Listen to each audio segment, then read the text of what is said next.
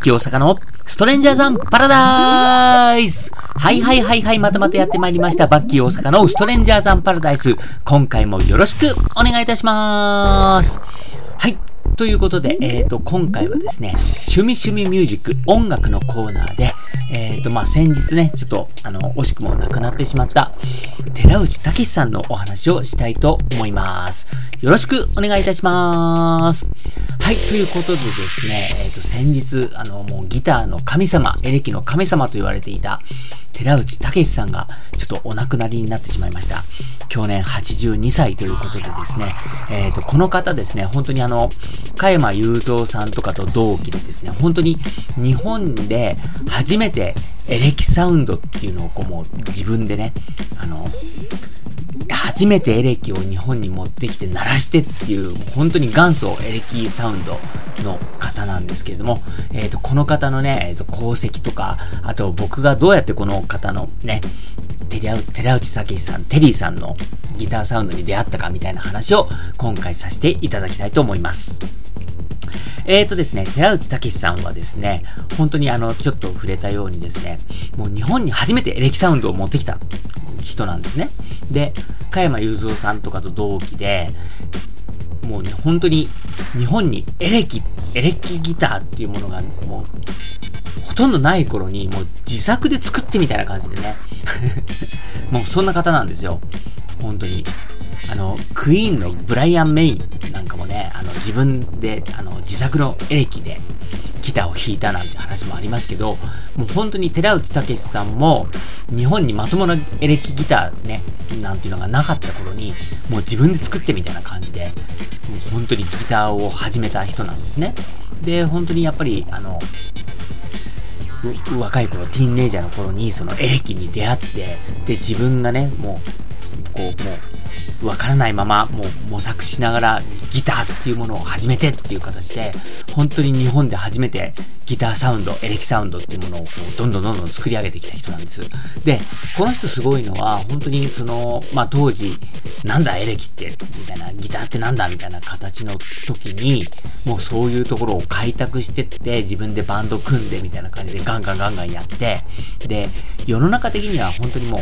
エレキギターっていうのは不良、不良をこう、ね、なんか、不良のやるものだみたいなことを言われてたんですよ。だけど、そんなことを絶対なくって、で、やっぱり、ギターを本気でやるって言ったら、もうそんなにね、ちょこっといじっただけで弾けるもんじゃないじゃないですか。ね、僕もたまにかじってるからよくわかるんだけど、ね、エレキをやってる、ギターをやってる、ロックをやってるから、イコール不良って、それってもう本当に短縮的な昔の大人の脳みその考え方で、で、もう本当にその、もう勉強やらないで楽なエレキに、楽なギターに走ってみたいなことをね、当時の大人たちに彼らは言われたらしいんです。だけど、そんなことはなくて、ね、あの、まあ、勉強もちろん大変だけど、エレキやるって楽なことじゃないんですよ。本当にすごいとてつもなく大変なことで、それをね、本当に極めるまでやるっていうのは当然もう、ね、地道な練習っていうのをずっと積んでいかなきゃいけないし、で、まあ彼がそのギターをね、テケテケテケってこうやった時に、天才だ天才だって言われたっていう逸話があるんですけど、もう本人としてはもう冗談じゃないと。もう本当に、もう指の皮がむけるどころか、骨が見えるぐらいまで練習して、うん、何回も何回も弾いて、ずーっともうエレキだ、今日やって、それで苦労して苦労してこの音が出たんだ。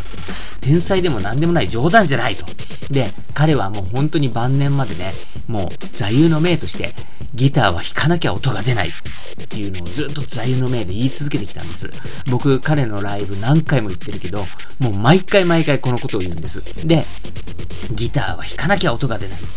ずっとエレキをやってきて、一つだけ分かったこと。それは、ギターは弾かなきゃ音が出ないって彼が言うんですよ。で、表面上だけ言う、聞くと、うん、そりゃそうだみたいなことしか、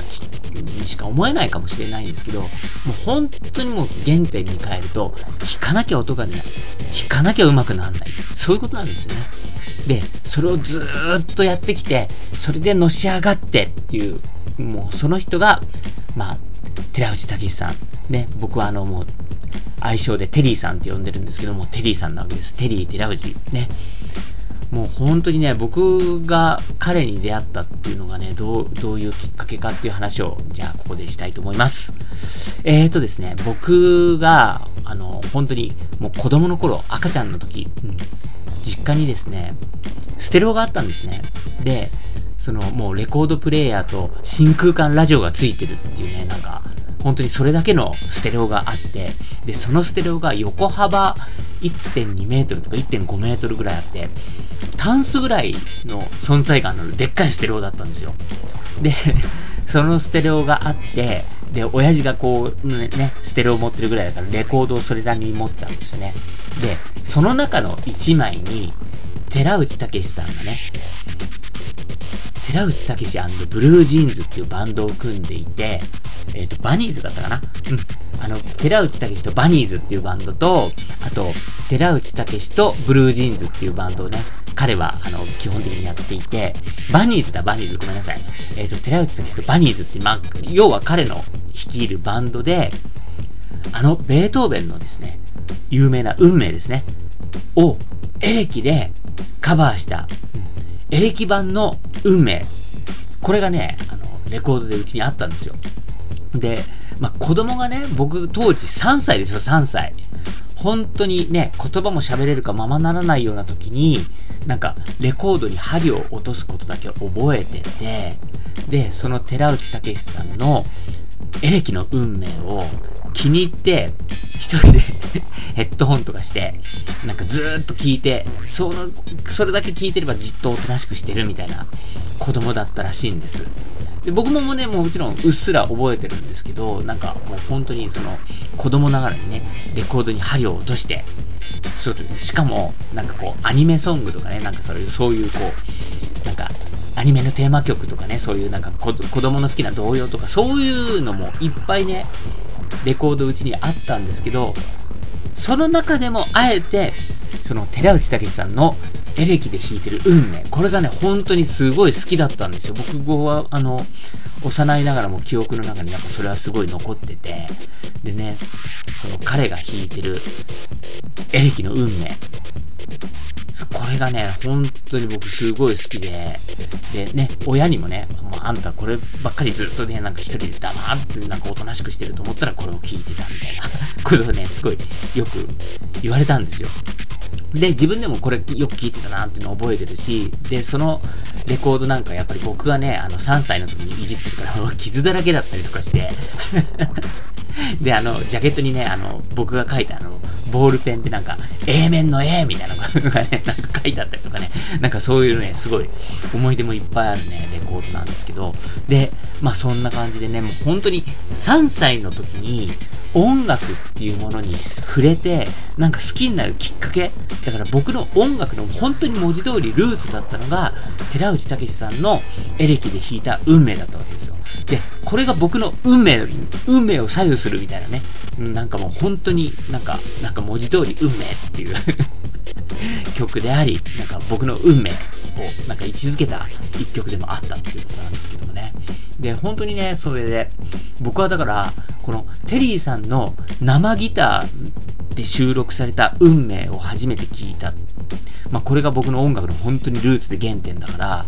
ベートーベンの元祖、ね、もう本当にみんなが知ってる、じゃじゃじゃじゃーんっていうあの運命よりも僕はテリーさんのギターで弾いた、ワンワンワンワンワンっていうあの運命の方がもう先に知ってたわけですよね。なんかそんな曰く付きの、まあね、姉妹から僕の音楽体験が始まってるって言ってももう過言ではないですけども、ね、そんな3歳児が大人になって、2010年5月、初めて、ね、もう、そ、その当時、テリーさんが、ちゃんと2010年代になっても、ライブツアーをずっと続けていて、っていうのを、初めて知ったんですよ。で、その知ったきっかけっていうのが僕、ミヒマル GT が好きで、ね、気分上々とかね ライブで聴きに行って、で、その、ライブ行くと、いろいろこう、フライヤーとかもらうじゃないですか。で、その中に、寺内武コンサートツアーみたいなのが入ってたんですよ。おーってあのテリーさん今もやってんのかいみたいな感じで、もう3歳の時に聞いたあのテリーさんのサウンドが生で聴けると思って、それで初めて行ったわけですよ。で、そこでですね、本当にもうテリーさんがバンドを率いて、もう普通にライブツアーやってて、で、そこでクライマックスに流れたのが、この、まさに僕が3歳の時から馴染んでいたエレキの運命なわけですよ。で、これが本当にライブのクライマックスでバンバンバンバーンって来て、しかも、その3歳の時にレコードで聴いた運命なんかよりも、もう全然アップグレードされて、めちゃくちゃ今風にアレンジされてる、もう超絶かっこよく、しかも、テリーさんが生で弾いてるそのね、エレキサウンド。もうそれはね、感動するに決まってるでしょ。この話聞いた人、ね、僕がその3歳の時から耳馴染みにある運命をね、2010年に改めて聞いたらどんな感じがするかって、それだけでもね、なんか、ゾクってしてくれると思うんですけど、もうそれを生で聞いたら、それは泣くよね。本当にもう周りの人たち誰も泣いてない中、もう本当に俺は一人でテリーさんの運命聞きながらもう涙が止まらなかった。で、もうそのクライマックスに来るのが、運命、それから、津軽ジョンガラ節。これもね、もうテリーさんのお箱中のお箱で、で、なぜそのクラシックのベートーベンの運命と、ね、日本の民謡の代表といえる津軽ジョンガラム節。これが、あの、テリーさんのお箱になったかっていうのにはちゃんと曰く付きのエピソードがありまして、さっきもちょっと話したんですけども、本当にエレキギターっていうのはもう不良のなんか、うん、不良がやるもんだって、勉強嫌いな不良がもうエレキギターとかロックに逃げるんだっていうね、昔のバカな大人が言ってたわけですよ。で、それを